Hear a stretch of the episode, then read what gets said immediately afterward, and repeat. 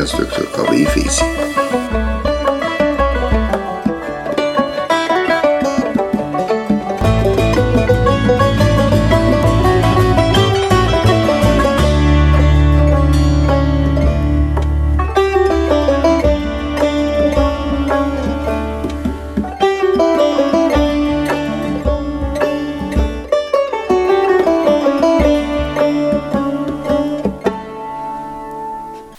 دنباله مطالب مربوط به آشنایی با برخی از اصطلاحات بازی های محلی رو که در زبان روزمره مردم وارد شده پی می‌گیریم. اصطلاح طرف مقابل دوست بازی در میاره یعنی که سعی می‌کنه کلکی بزنه سعی می‌کنه در بردن طرف مقابل رو گمراه بکنه. در واقع خود بازی دوست هم هدف این استش که بگونی بتونی این مهرهای خودت رو به شکلی پشت سرم بگذاری که طرف مقابل نتونه مهرهای خودش رو ردیف بکنه و برنده بشه. اصطلاح دیگه استوز و کلکه یعنی توطعه کردن یعنی تهیه برای مقدمه کاری خلاف به منظور سوء استفاده از کسی. کلک.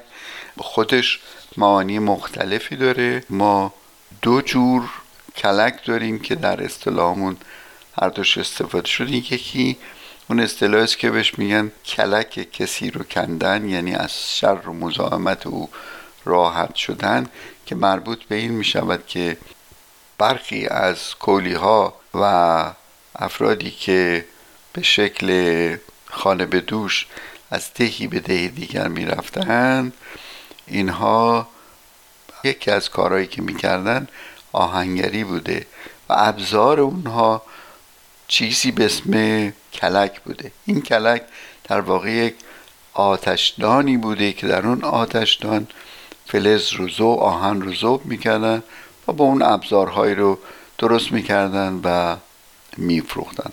حالا وقتی که به یک منطقه محلی می رسیدن معمولا خارج از شهر یا خارج از روستا این کولی ها یا خانه به دوش ها منزل می‌کردن چادر می‌زدن کلک خودش رو در خاک در گودی مینشون و زیر اون یا داخل اون آتش میگذاشت و سعی می‌کرد که فلزات رو به نقطه زوب برسونه و اون چی می‌خواد رو درست بکنه.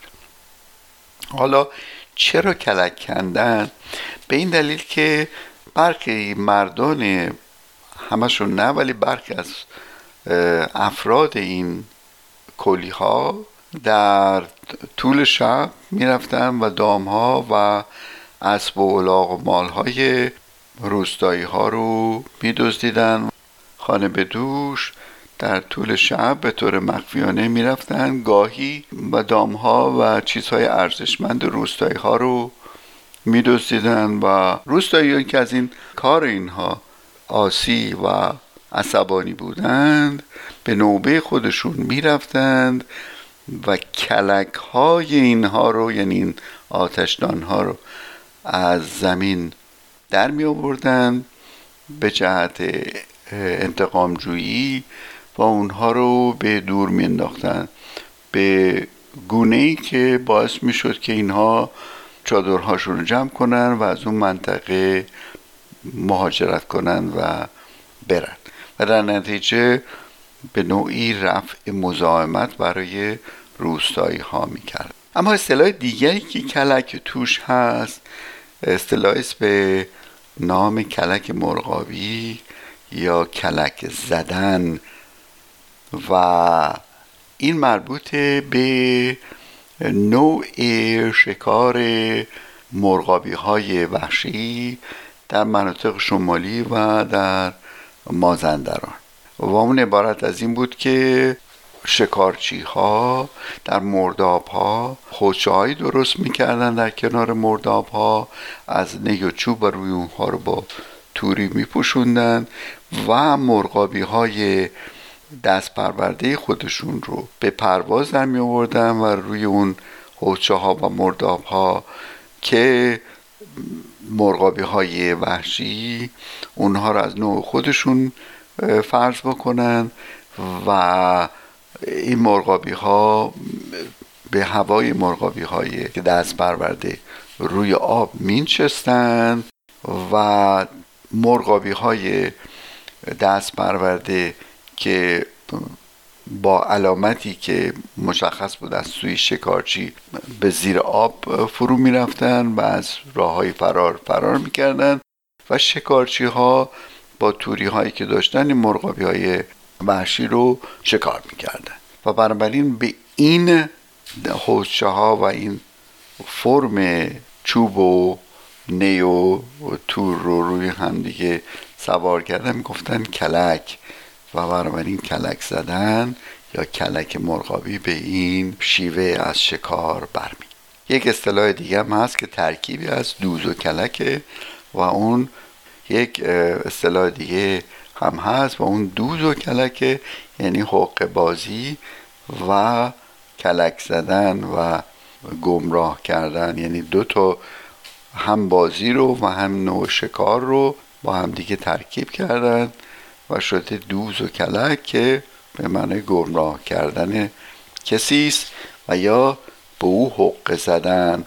که حالا باز گفتم حقه حقه هم خودش برمیگرده به یک نوع بازی حقه برمیگرده به ظرف های کوچیکی که شعبد بازها زیر اونها چیزی رو پنهان می‌کنن زیر چند تا ظرف و دوروری ها و از حدس می‌زنن که اون چیز یا مثلا اون مهره زیر کدوم یکی از این حقه ها یا این ظرف ها هست. برای این حقه بازی نوعی از تردستی با کاسه های کوچیک بوده. بازی دیگری که می‌خوام نامی از او بیارم و اصطلاحات مربوط به اون رو عرض بکنم خدمتون بازی علک دولک. علک دولک رو در فضای باز بچه ها بازی می‌کردن. مثلا البته در شهرهای مختلف به اون اسمای مختلف می‌گفتن. کرمانی ها به اون گفتن چفت بازی در گیلامش می‌گفتن پتیمار بازی و اسامی دیگری در شهرهای دیگه. اساسا عبارت بود از دو تا چوب و دو تا سنگ. یه چوب بزرگ تقریبا حدود 75 سانتی متر و چوب کوچکتری حدود 15 سان. چوب کوچیک رو علک و چوب بزرگ رو دولک می‌گویند و چوب کوچیک رو می‌ذارن روی سنگ یا آجری و با چوب بزرگ می‌زدن به چوب کوچیک و طرف مقابل بایستی که اون چوب کوچیک رو که علک بود رو که با دولک زده بود و به هوا پرتاب شده بود طرف مقابل باید می‌رفت اون رو بر می داشت و یا روی هوا می‌گرفت. حالا اگر علک به زمین بیفته و دولک به اون نخوره به اصطلاح میگن یه سوتی داده یا امروزه میشه فلانی سوتی داده. یعنی اینکه یک مورد منفی به حساب او وارد شده. این سوتی یعنی حق بازی. یعنی اگر سه تا سوتی بیاری و چوب نخوره از بازی بیرونی. یعنی سه تا نمره منفی. بنابراین تا اینجا یک کمی شبیه بازی بیسبال آمریکایی ها هست. اما یه اصطلاح دیگه هم هست به اون میگن بل گرفتن. اگر علک رو دسته مقابل ول در هوا و پیش از اینکه به زمین بخوره بگیره اصطلاحا میگن بل گرفت. و تیم روبرو تیمی که علک رو فرستاده بود بازنده میشه و جاش با حریف عوض میشه. یه اصطلاح دیگه میگه میگه فلانی خیمه شب بازی داره این هم باز شبیه بازی دوزه. یعنی خیمه شب بازی هم یعنی وانمود کردن حقیقت و واقعیت به شکل متفاوتی به منظور گمراه کردن افراد. خیمه شب بازی اساسا بازی های نمایش, های عروسکی بوده و در شهرهای مختلف تئاترهای نمایش عروسکی رو بهش می‌گفتن خیمه شب بازی و البته این بازی سابقه بسیار طولانی داره. مثلا در هفت پیکر نظامی لعبت بازی که همون خیمه شب بازی باشه ذکر شده.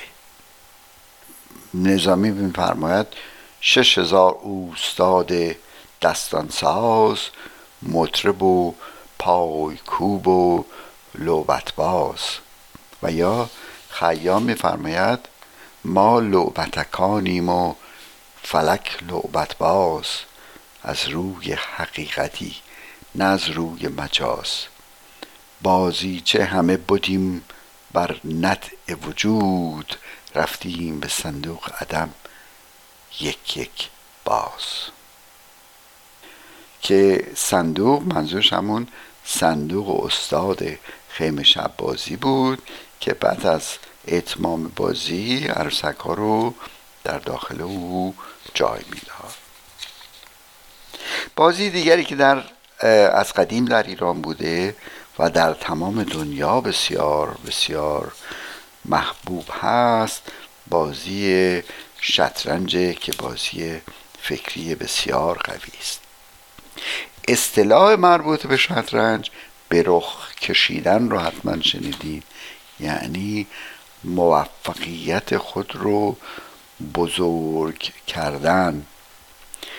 و به رخ کشیدن یعنی از سر منت کارهای نیک و بدی کسی رو شمردن. خب؟ در شطرنج رخ یک مهره بسیار مؤثریه مهره سواره کارآمدیه که می‌تونه در چهار جهت مختلف حرکت بکنه. شبیه این که البته زیاد کمتر متداوله اصطلاح به رخش کشیدن است. یعنی پس به رخ کشیدن در خود بازی یعنی وضعیتی رو درست کردن که بازیکن حریف رو در معرض زدن او توسط رخ قرار دادن. برای زنگ تفریح این برنامه آهنگ بسیار زیبایی رو از آقای الیاس رهبری انتخاب کردم به نام نوای شبانگاهی یا میدنایت ملودی دقت بفرمایید.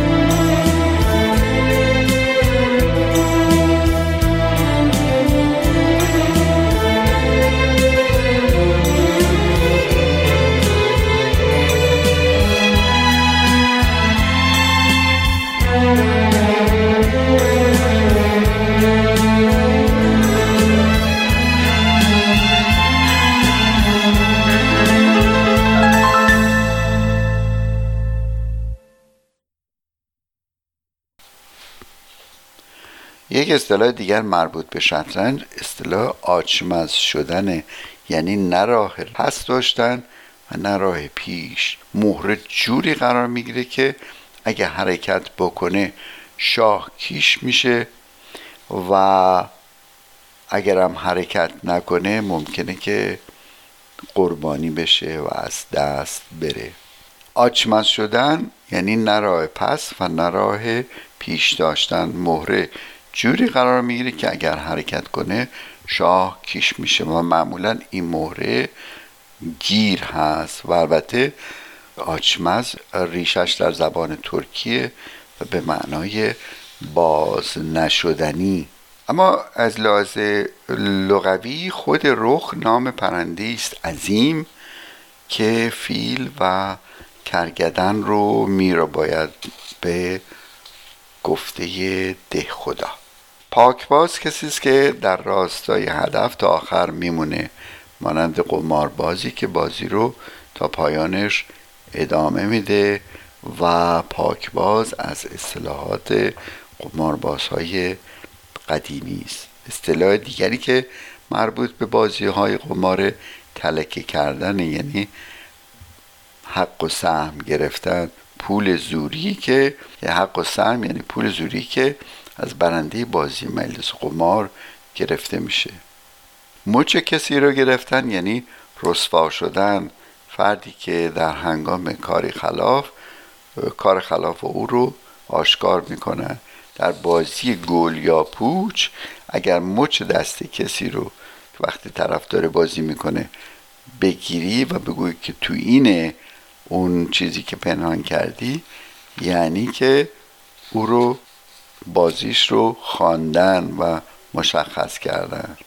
از اصطلاحات دیگری که مربوط به بازی برق هست سور زدن خود کلمه سور یعنی شادمانی و برای سور زدن یعنی امتیاز بالا گرفتن. برای من اگه شنیدی میگن فلانی به فلانی سور زد یعنی حسابی از او. اصطلاح دیگر آخرین خال رو رو کردن یا دست خودش رو رو کردن. آخرین خال رو رو کردن یعنی آخرین سند و مدرک رو آشکار کردن. دست خودش رو رو کردن یعنی اون چی که پنهانی داشت رو رو کردن.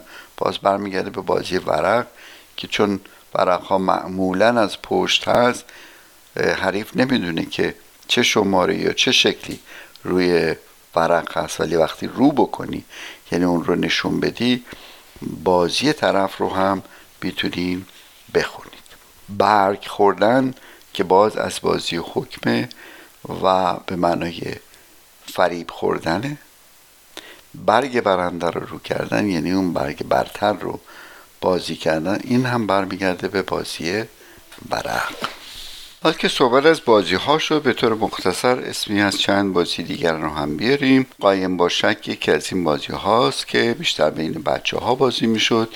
یک کسی چشم میگذاشت یعنی چشمای خودش رو میبست و دیگران توی این فرصت پنهان می‌شدن و اون که چشم گذاشته بود باید مخفی شده ها رو پیدا می‌کرد و اونها می‌گفتن سک سک کلمه آشکار شدن اینها سک سک قلعه یا گرگم به هوا یا گرگ و بره بازی دیگری بود. اتل متل تو طوله یکی از بازی بود که برای بچه ها بازی می‌شد و مربوط بود به دراز و جمع کردن پاها.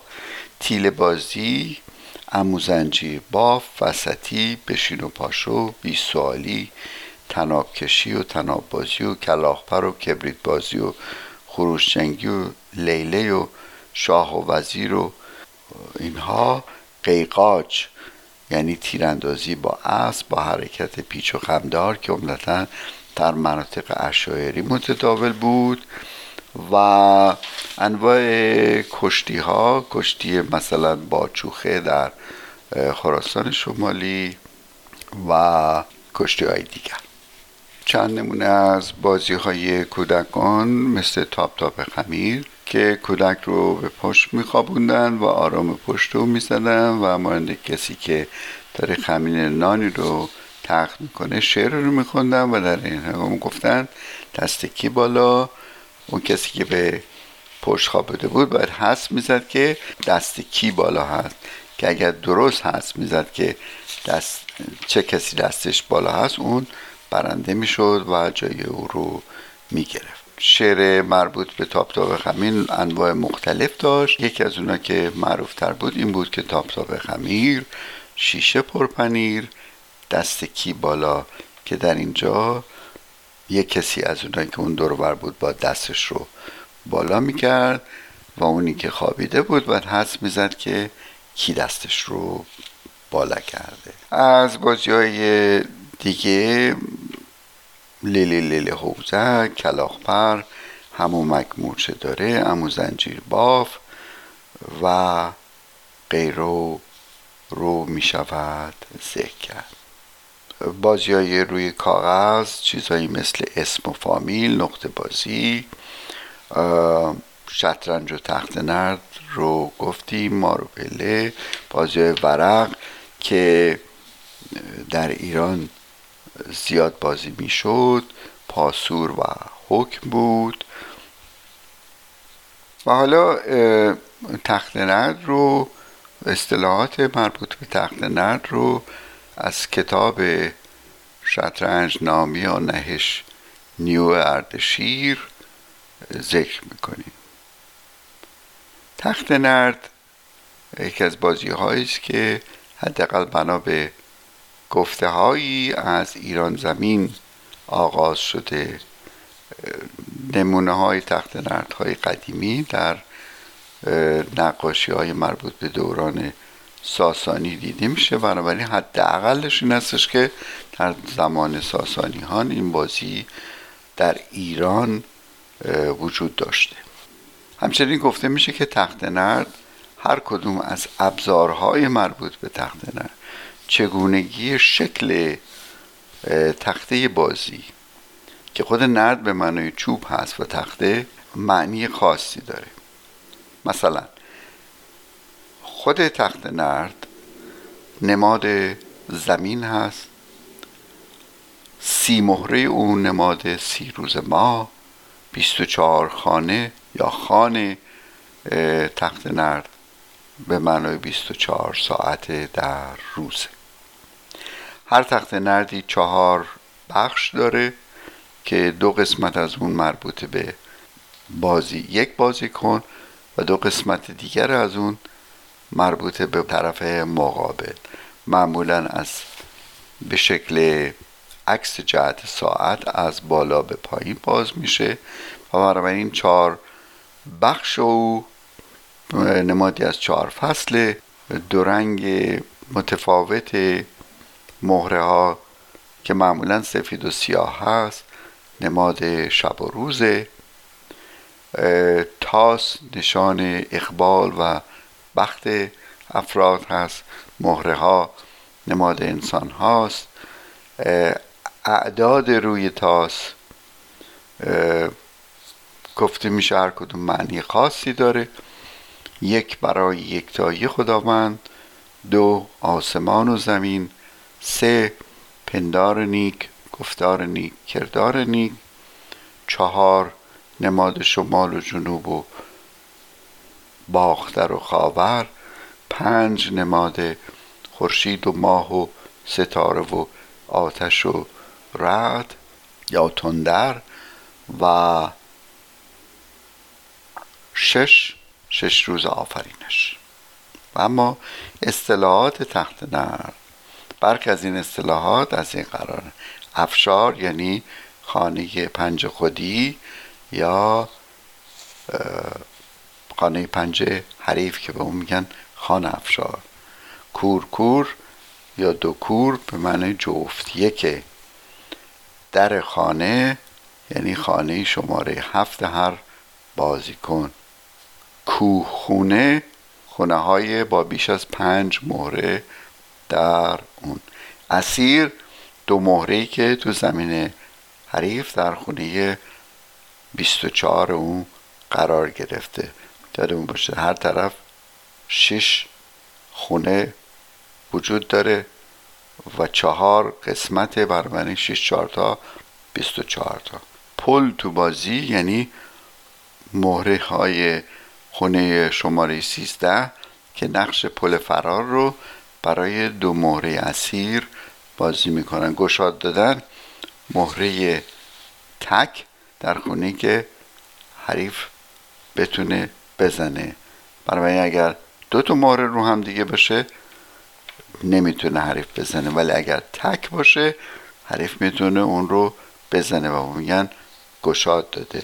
قات دادن یعنی فرار کردن مهره به طرف مهره خودی و به گونه ای که خونه مرشد خونه شماره سه زمین خودی مارس یعنی خارج کردن همه مهره های خود وقتی هنوز حریف مهره خودش رو خارج نکرد. تاس گرفتن یعنی نوعی تاس رو ریختن که عدد مطلوب بازیکن بیاد و این شاید به خاطر این باشه که طرف درست تاس ها رو به شکل منصفانه نمی‌رسه. هر کدوم از 24 خانه رو بهش میگن خان. بستن خونه به معنای این هستش که خونه ها از خونه های یک تا شش کاملا پر شده با حداقل دو تا و حریف باید منتظر بمونه تا این خونه ها یکیشون باز بشه و در نتیجه بازی کنی که خونه ها رو بسته می‌تونه پشت سر هم تاس ها رو بریزه. و بالاخره شش در شدن یعنی بستن شش تا خانه متوالی که باعث بشه مهره حریف نتونه حرکت بکنه. با پایان وقت این برنامه امیدوارم که این برنامه و برنامه قبلی اون تونسته باشه که برخی از اصطلاحات در حال فراموشی مربوط به بازی های محلی ایرانی رو دوباره برای شما آشنا کرده باشه. تا وقت دیگر شما را به خدای بزرگ می سپارم